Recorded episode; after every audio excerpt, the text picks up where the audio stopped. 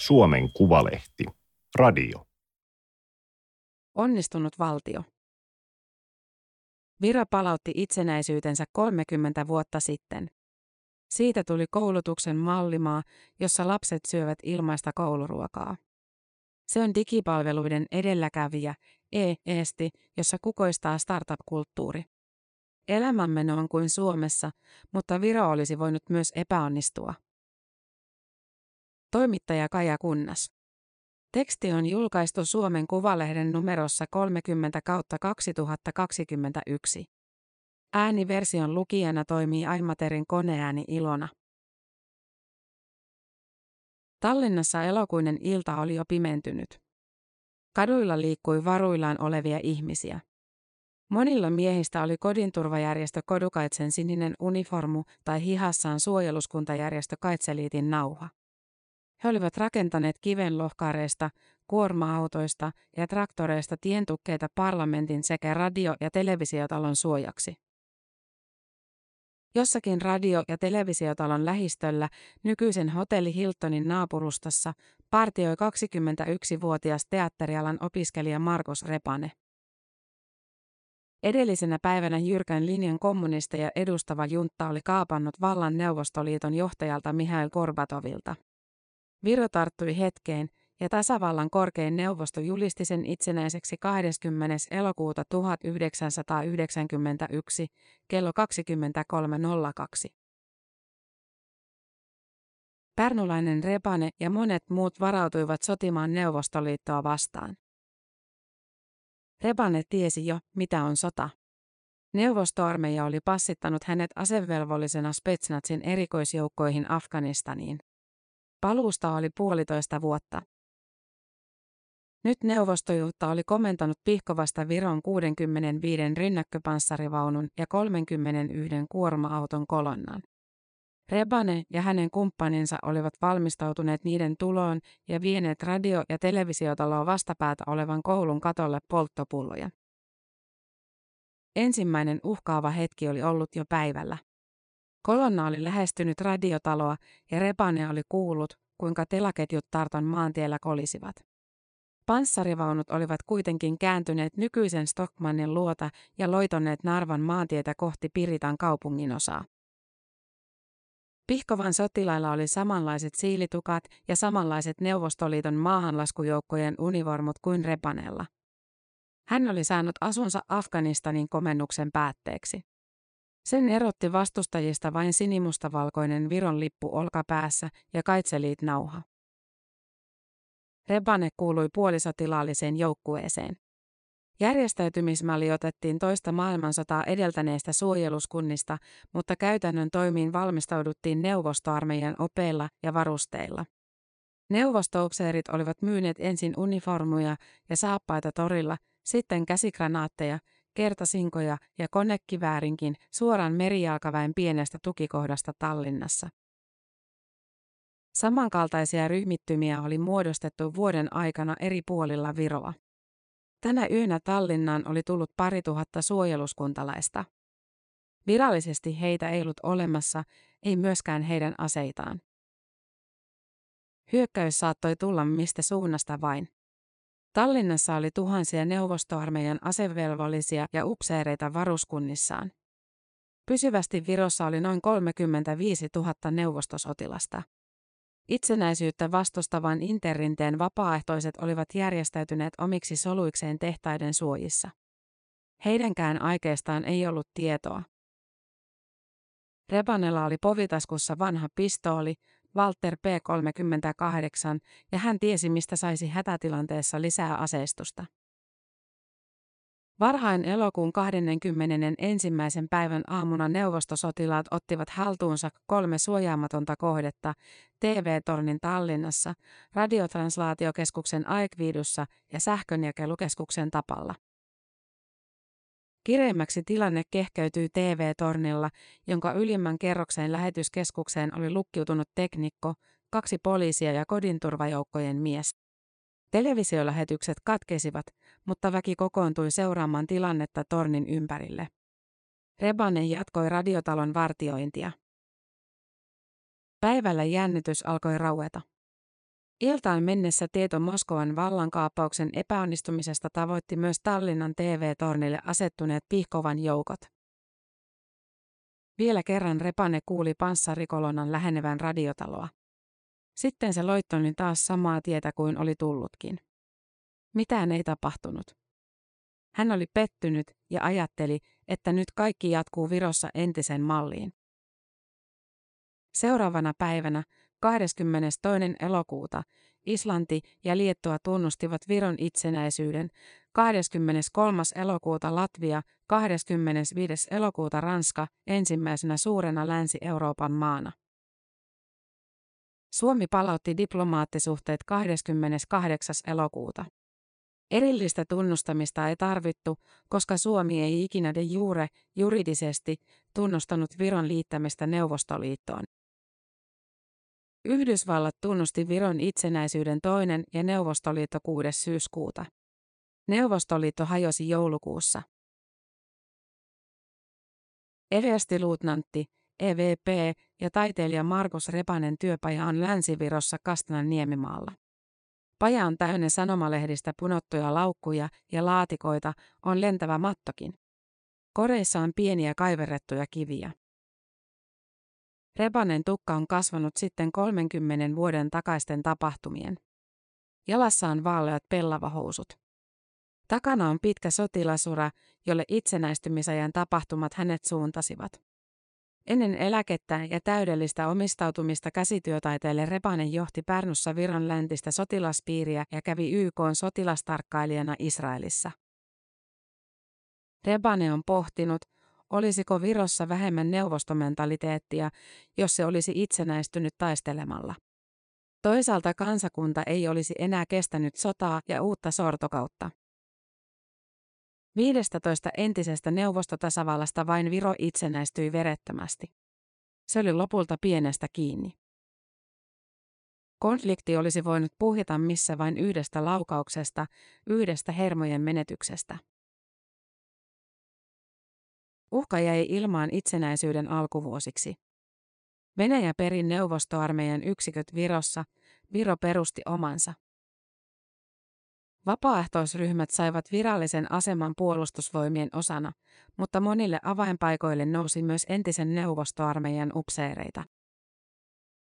Tilanteet kärjistyivät ajoittain Viron ja Venäjän armeijoiden, suojeluskuntalaisten ja Venäjän armeijan ja kerran jopa Viron armeijan sisällä, jossa epäluottamus nakersi entisten neuvostoupseerien ja nuorten vapaaehtoisryhmittymien suhteita.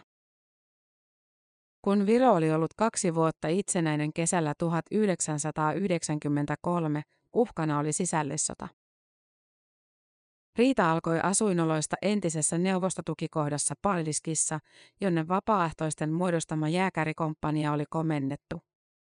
Lopulta komppania irtisanoutui puolustusvoimien alaisuudesta ja linnoittautui hiekkasakkien taakse Pullapään niemelle Länsi-Viroon. Konfliktia ratkottiin viisi kuukautta, mutta se ratkesi neuvottelemalla. Myös venäjänkielinen Itä-Virumaa kapinoi. Uuden kieli- ja kansalaisuuslain mukaan asukkaat, joilla ei ollut suoria sukusiteitä miehitystä edeltäneeseen tasavaltaan, joutuivat läpäisemään kokeet saadakseen kansalaisuuden. Virosta tuli ainoa virallinen kieli. Tämä ei sopinut Narvan, Sillamäen ja Kohtlajärven kaupungeille, joiden väestö oli lähes totaalisesti vaihdettu neuvostoaikana. Ne järjestivät kansanäänestyksen autonomisen alueen perustamiseksi Moldovan malliin. Hallitus lynkkasi äänestyksen pikaisesti ja julisti sen perustuslain vastaiseksi. Vuonna 1994 Virossa tapettiin ihmisiä neljänneksi eniten maailmassa väkilukuun suhteutettuna. Väkivalta alkoi vähentyä ja sotilaallisen konfliktin uhka poistui, kun Venäjä veti joukkonsa Virosta ja Latviasta. Tässä tuki Yhdysvallat, joka sitoi Venäjän lainan ehdoksi joukkojen vetäytymisen. Suomi panosti Viron uuteen armeijan kouluttamalla kantahenkilökuntaa. Markus Repanen lähti neljäksi vuodeksi Santahamminaan Suomen maanpuolustuskorkeakouluun. Sitten piti selvitä köyhyydestä. Varallisuuserot ammattivat kuiluna Suomen ja Viron välillä. Ne kasvoivat vauhdilla myös Viron sisällä. Omaisuutta jaettiin uudelleen. Uusi talousjärjestelmä synnytti uusia ammatteja ja hävitti vanhoja. Kaupat alkoivat olla pullollaan länsitavaraa kaikille, joilla oli rahaa. Pula-aika oli ohi. Kesällä 1992 Viro oli siirtynyt ruplasta kruunuun. Oma rahayksikkö oli konkreettinen todiste itsenäisyydestä. Se lopetti Neuvostoliiton talousromahduksen aiheuttaman hyperinflaation ja avasi länsimarkkinat. Mutta kaikkia ongelmia rahareformi ei ratkaissut. Minimikuukausipalkka oli 300 kruunua, eli noin 20 euroa, mikä on noin 3 prosenttia nykyisestä 584 euron minimipalkasta. Lapsilisä oli keskimäärin 6 euroa vuodessa, kun se nyt on 60 euroa kuukaudessa.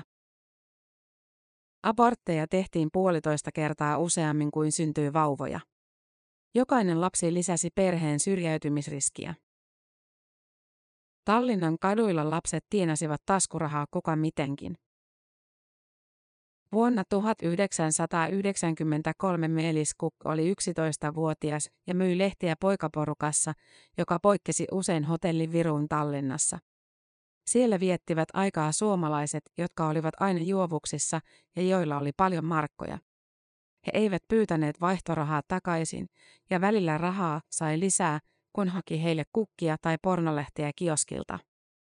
Lehtipojan tienesti loppui, kun lapset keksivät, ettei myyntirahaa kannata palauttaa toimituksiin. Seuraava idea oli kerjääminen. Kukko oli porukassaan pienimpiä, sinisilmäinen pellava pää, ja hän suostui tehtävään. Sopiva paikka oli vanhassa kaupungissa, Viru- ja Venekatujen kulmassa sijaitsevassa porttikongissa, jossa nykyisin sijaitsee karaokebaari Satumaa. Hattuun kilahteli markkoja. Vieressä myytiin ravintola Gnomin piiraita, joita pojat joskus ostivat. Kaveri vartioi katua niin, että jos poliisi lähestyi, porttikongin kautta pääsi karkuun. Poliisia kannattikin pelätä, sillä poliisiasemalla saattoi saada selkään. Kukkin sisaruksia oli yhteensä kuusi. Isä oli jäänyt työttömäksi, kun kolhosi hajosi. Välillä Meelisku kipaisi isän pyynnöstä hakemassa viinapullon kaupasta. Äiti teki pitkää päivää laitoshuoltajana sairaalassa. Vanhemmat eivät tienneet, että poika kerjäsi kadulla. Eivät ehtineet katsoa pienempienkään perään. Sisarukset sijoitettiin turvakotiin, mutta Meeliskuk majaili enimmäkseen ystävän luona, jossa lasten ja nuorten porukka sai viettää aikaa keskenään. Kouluun hän ehti yhä harvemmin. Kerran kun hän kerjäsi taas porttikongissa, hän näki koulunsa opettajan kävelevän ohi. Hän näki myös, että opettaja näki. Sen jälkeen hän ei uskaltanut mennä enää lainkaan kouluun. Vielä vuosituhannen vaihteessa Virossa arvioitiin olevan 500-600 katulasta. He olivat merkki siitä, kuinka vaikeassa tilanteessa maa oli onnistuneesta reformeista huolimatta. 26 yhteiskuntatieteilijää julkaisi Postimies-lehdessä 2001 kirjoituksen kaksi Viroa, joka sai valtavasti vastakaikua. Kahtiajakautuminen oli niin syvä, että saman suunnan jatkuessa Virosta tulisi epäonnistunut valtio ja virolaisista katoava kansakunta. Meelis Kukkin onneksi koitui Viron ensimmäinen SOS-lapsikylä, jonka ensimmäisiä asukkaita hänen sisaruksensa olivat 1995. Kuk seurasi perässä sen jälkeen, kun hänet oli ensin lähetetty suljettuun koulukotiin Etelä-Viroon. SOS-lapsikylän huoltajien tuella Kuk päätti peruskoulun uusissa ympyröissä Keilassa. Myöhemmin hän pääsi lukioon ja yliopistoon, ja nyt hän johtaa Tallinnan lastenkotia vaaleassa rivitalossa Nömmen kaupungin osassa, Mäntyjen alla. Kukkin vastuulla on eri puolilla kaupunkia asuvien 170 lasten kotilapsen lisäksi muun muassa turvakotien sekä sijais- ja perhetukipalvelujen kehittäminen. Lapsella on oltava ainakin yksi vanhempi tai opettaja, joka välittää. Sitten on, minkä päälle rakentaa. Kadulla kerjäävät lapset katosivat 2000-luvulla. Se on Viron suurimpia näkymättömiä saavutuksia. Kun Viro oli ollut 13 vuotta itsenäinen 2004, siitä tuli niin Naton kuin EUn jäsen. Sairaaloita ja vankiloita remontoitiin EU-tuella. Viro panosti lapsiperheisiin. Käynnistettiin kaikille ilmainen kouluruoka ja äitiysrahajärjestelmä. Ensimmäiset virolaiset IT-miljonäärit syntyivät, kun internetin ilmaista videopuhelujärjestelmää Skypeä ohjelmoineet virolaiset osakkaat saivat kaupasta osuutensa. Se poiki uusia startuppeja. Kun Viro oli ollut 16 vuotta itsenäinen, yli kolmannes äänestäjistä osallistui parlamenttivaaleihin etänä elektronisesti. Viro alkoi myöntää EUn avokätisintä vanhempainrahaa. Luotettavan tilastoinnin alusta vuodesta 1995 keskimääräinen palkka oli vuoteen 2007 mennessä liki viisinkertaistunut ja bruttokansantuote liki kuusinkertaistunut. Valtio oli vakautunut. Rossia, väkijoukko huusi Venäjäksi 26. huhtikuuta 2007 Tallinnan keskustassa Tönismäellä. Poliisirivi ja mellakka-aita ympäröivät valkeaa telttaa, jonka sisällä oli patsas puna-armeijan uniformussa, pronssisoturi. Mielenosoittajat vastustivat aikeita siirtää patsas. Poliisille he huusivat, potsol. Häpeä. Neuvostoliitto oli pystyttänyt patsaan puna-armeijan sotilaille, jotka neuvostohistorian mukaan olivat vapauttaneet Tallinnan saksalaismiehityksestä 1944. Itsenäistyttyään Viron nimesi sen neutraalisti toisessa maailmansodassa kaatuneiden muistomerkiksi. Venäläiset saivat rauhassa kukittaa sen juhlapäivinään, kunnes rauha alkoi rakoilla. Jotkut heittivät maalia patsaalle, toiset ryhtyivät sen vartioiksi. Reformipuolueen Andros Ansip oli luvannut siirtää patsaan hautausmaalle ja saanut vaalivoiton 2007. Parin tuhannen mielenosoittajan joukossa oli myös 35-vuotias Denis Poljakov, aivan eturintamassa poliisia vastassa. Poljakov oli hyvin toimeentuleva yrittäjä ja tapahtumajärjestäjä, kolmannen polven tallinnalainen, jonka sukujuuret Virossa ulottuivat toista maailmansotaa edeltävään aikaan. Hänellä oli venäjänkielisen kirjallisuuden antikvariaatti kaupungin keskustassa, laaja tuttavapiiri ja halu vaikuttaa.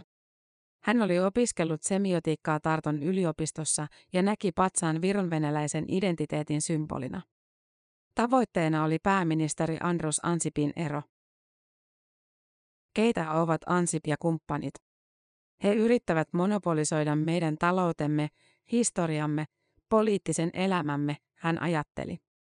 Ansip on virolainen, mutta ei tallinnalainen. Tallinna on minun kaupunkini. Väkijoukko juopui. Lähimmät haastoivat poliisia, mitä varten seisotte siellä. Rahanko vuoksi? Poliisille viskeltiin kolikoita. Joku tahempaa heitti tyhjän pullon, ja pian sieltä alkoi lennellä myös katukiviä. Ennen pimeiden laskeutumista poliisi hajotti mielenosoittajien rintaman sammutusvaahdolla, pampuin ja kumiluodeen. Väkijoukko ajautui kohti kinokosmosta. Joukossa oli paljon nuoria, vihaisia miehiä, yksittäinen mummo. Kosmoksen luona oli jo auto katollaan. Joku oli jo rikkonut pääministerin puolueen talon ikkunat. Joku sytytti ärkioskin. Poliisia ei näkynyt. Alkoi itsenäisen Viron ensimmäinen mellakka, jonka aikana kymmeniä keskustan liikkeitä rikottiin ja ryöstettiin. Poljeko kuljeksi ympärinsä tyttöystävä kainalossa. Oli humaltunut ja onnellinen. Seuraavana aamuna Viro heräsi tulenarkaan tilanteeseen. Yksi ihminen oli kuollut puukoniskusta, kymmeniä loukkaantunut ja hätäpuheluita soitettu liki 5000 kertaa. Viron ja venäjänkielisten suhteet näyttivät palanneen 1990-luvun asetelmiin. Viron hallitus oli siirtänyt patsaan salaiseen paikkaan öisellä hätäpäätöksellä, mutta nyt piti estää etnisen konfliktin kärjistyminen. Venäjä syytti Viroa pyhäinhäväistyksestä. Jännitteitä ei lieventänyt se, että presidentti Vladimir Putin oli edellisvuonna julistanut ulkomailla asuvien venäläisten suojelun prioriteetikseen. Jotkut pohtivat, pitäisikö mennä kadulle poliisin avuksi. Halukkaat ohjattiin apupoliisijärjestelmään. Kaikki saivat tekstiviestin, tasavallan hallitus pyytää, jääkää kotiin. Illalla hulinointi levisi Koillisviron venäjänkielisiin kaupunkeihin. Mainingit ulottuivat Moskovaan asti, jossa mielenosoittajat aloittivat Viron suurlähetystön piirityksen. Tallinnassa poliisi otti nuorisojoukkoja kiinni kovin ottein. Poljakov pyöräili kaupungilla ja järkyttyi poliisin toimista. Pari tuttua vietiin väliaikaiseen säilöön matkustajasataman D-terminaaliin. Kertomukset poliisiväkivallasta levisivät. Iskut siirtyivät pian verkkoon ja jatkuivat siellä pari viikkoa kyberhyökkäyksinä valtiota, lehdistöä ja pankkeja vastaan. Niiden vauhdittamana Tallinnassa avattiin seuraavana vuonna Naton kyberpuolustuskeskus. Mellakat tyrehtyivät kolmen vuorokauden jälkeen. Niiden aikana yli 1160 ihmistä otettiin kiinni, loukkaantuneita oli 156, joista 29 poliiseja. Monet liikkeiden ryöstäjät tallentuivat kuviin, mutta todisteet poliisiväkivallasta olivat niukkoja. Vuosien kuluttua Euroopan ihmisoikeustuomioistuin määräsi Viron valtion maksamaan korvauksia neljälle poliisin liiallisesta voimankäytöstä valittaneelle. Vuonna 2021 Denis Poljakov myy taas vanhoja kirjoja ja järjestää klubeja. Tallinnan vanhan kaupungin reunalla sijaitsevan kumpareen sisällä on hänen divarensa Russov Gallery oleskelutiloineen. Välillä hän on joutunut Venäjällä kahdeksi vuodeksi vankilaan yrityksestä viedä maasta vanhoja kirjoja, jotka oli luokiteltu kulttuuriaarteiksi. Siellä häntä pidettiin virolaisena, mutta nyt hän on taas osa venäläisvähemmistöä Virossa. Patsaskiistaa Poljako ei pidä virolaisten ja venäläisten konfliktina, vaan silloisen hallinnon ja kansalaisten välisenä, niin kuin viime aikoina on nähty Venäjällä, Valko-Venäjällä tai Yhdysvalloissakin. Vastaavissa tilanteissa hän on aina ihmisten puolella. Valtiolla olisi ollut voimavarat patsaan siirtämiseksi sivistyneellä tavalla. Venäjän tuki vironvenäläisille oli Poljakovin mielestä harhaa, vaikka se äänekkäästi vastusti patsaan siirtoa. Jälkeenpäin Venäjä kyllä yritti käyttää tilannetta hyväkseen. Monumentti pystytettiin nopeasti mellakoiden jälkeen Tallennan sisäkaupungin sotilashautausmaalle. Viron valtiojohto ja EU-maiden suurlähettiläät laskivat sille seppeleet maailmansodan päättymispäivänä 8. toukokuuta sovinnon eleenä, Venäjän suurlähettiläs seuraavana päivänä, jolloin myös tuhannet vironvenäläiset kukittivat sen. Enemmistö oli hyväksynyt monumentin uuden paikan. Viimeinen Neuvostoliiton ja toisen maailmansodan perintöön liittyvä uhkatilanne Virossa oli ohi. Le Murrandilla oli Tallinnan Kadriorgin puutarhakaupungin osassa vuonna 2009 mainostoimisto Hunt, toimistossa viisi työntekijää, Designerin suunnittelema sisustus ja kadulla maastori, jonka rekisterikilvessä oli kirjainyhdistelmä LEE. Yritys oli noussut yhdessä Viron talouden kanssa. Kaksi naista oli perustanut sen 1994. Ensimmäisestä tilauksesta saadut tulot oli sijoitettu tietokoneeseen. Oli eletty kädestä suuhun, nukuttu vuokratilan patjoilla ja paiskittu 16-tuntisia päiviä. Kun firma oli jaloillaan, naiset jakoivat sen puoliksi. Kasvo kiihtyi 2000-luvun ensimmäisellä vuosikymmenellä, kunnes tammikuussa 2009 mainostoimiston tulot olivat nolla euroa. Globaali finanssikriisi oli alkanut ja samalla oli puhjennut Baltian kiinteistökupla. Viro ei ollut ainoa kriisimaa, mutta selviytymistoimet olivat poikkeukselliset. Valtio päätti pitää budjetin tasapainossa päästäkseen euroalueelle, vaikka se menetti vuosien 2007 ja 2009 välissä liki viidenneksen bruttokansantuotteestaan. Tarvittiin kriiseissä karaistunutta kansaa. Murran oli laatinut ennalta kolme toimenpidevaihtoehtoa. Käyttöön tuli keskimmäinen, kaikkien työaika eli palkat pudotettiin välittömästi puoleen. Työntekijät suostuivat siihen mukisematta, vaikka jatkoivat työskentelyä käytännössä enemmän kuin puolipäiväisesti. Eräs verkkosuunnittelija osoitti ennakkoluulottomuutta ja meni osa-aikaiseksi supermarketin kassalle. Samaan tapaan toimivat muutkin työnantajat ja tekijät. Julkisen puolen palkkoja leikattiin vuoden 2009 alussa keskimäärin 10 prosenttia. Valtion budjettia korjattiin pitkin vuotta. Lopulta kukaan ei säästynyt leikkauksilta, eivät edes opettajat, joita pyrittiin varjelemaan viimeiseen asti. Kansan nieli päätökset hiljaa. Kriisin aikana ei ollut lakkoja eikä mielenosoituksia. Kun työntekijöiden irtisanominen muuttui heinäkuussa 2009 mahdolliseksi ilman varoitusaikaa, tuhannet lähtivät työn perässä Suomeen. Maastamuutto kiihtyi. Mainostoimistohuntin tulot olivat taas nolla euroa. Silloin ei vielä jaettu yritystukia. Murandin perheen talouden piti pystyssä valtiolla työskennellyt puoliso.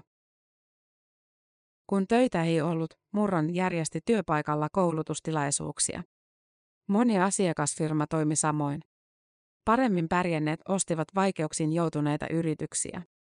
Kun uusi vuosikymmen alkoi, elämä palasi uomiinsa.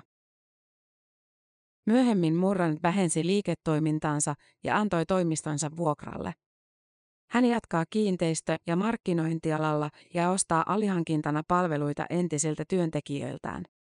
Kuten moni elintasoa nostanut virolainen, hän on vaihtanut vaihteen pienemmälle, ennen muuta opiskelee maalausta, huolehtii kasvimaasta metsämökillään ja pohtii uusia uria. Valtiokin saavutti tavoitteensa. Budjetti pysyi tasapainossa ja Viro siirtyi kruunusta euroon 2011. Rauhantutkimussäätiön Fund for Peace laatimalla 179 valtion listalla Viro on edennyt maailman 27. vakaimmaksi valtioksi. Suomi on sijalla yksi, Viron taakse jäävät muun muassa Britannia ja Italia. Peoleo peoleo. Kuha kiehuu. Kastan niemellä Markus Repanen työpajaa ympäröivässä lehdossa laulaa kuhankeittäjä, peoleo eli juhlaleo. Tuttua laulua kuulee yhä harvemmassa paikassa. Sellainen kehitys painaa nyt Repanen mieltä. Täällä vallitsee vielä lajien runsaus. Rebane esittelee. Tässä on pyökki, tuossa sitkakuusi, päärynäpuu ja mantsuurien jalapahkinäpuu, jonka viuhkamainen lehti on liki 90 senttimetriä pitkä. Luumupuu, valeakaasia, kultasade, jonka keltaiset kukat lentävät tuulessa. Eri puu, pensas ja yrttilajeja on kymmeniä. Virolaiset sanovat itseään metsäkansaksi ja huoli ympäristön tilasta kilpistyy usein juuri metsään. Rebane otti puolisonsa kanssa aikanaan pankkilainaa saadakseen metsän ja siellä olevan puulajipuiston. Hänestä uhkana on monokulttuuri, sillä metsän ja maan tuhlaus jatkuu neuvostotyyliin. Seuraavaksi pitäisi pysäyttää metsän köyhtyminen. Rebane on valmis. Tämä oli Suomen Kuvalehden juttu Onnistunut valtio. Ääniversion lukijana toimi Aimaterin koneääni Ilona.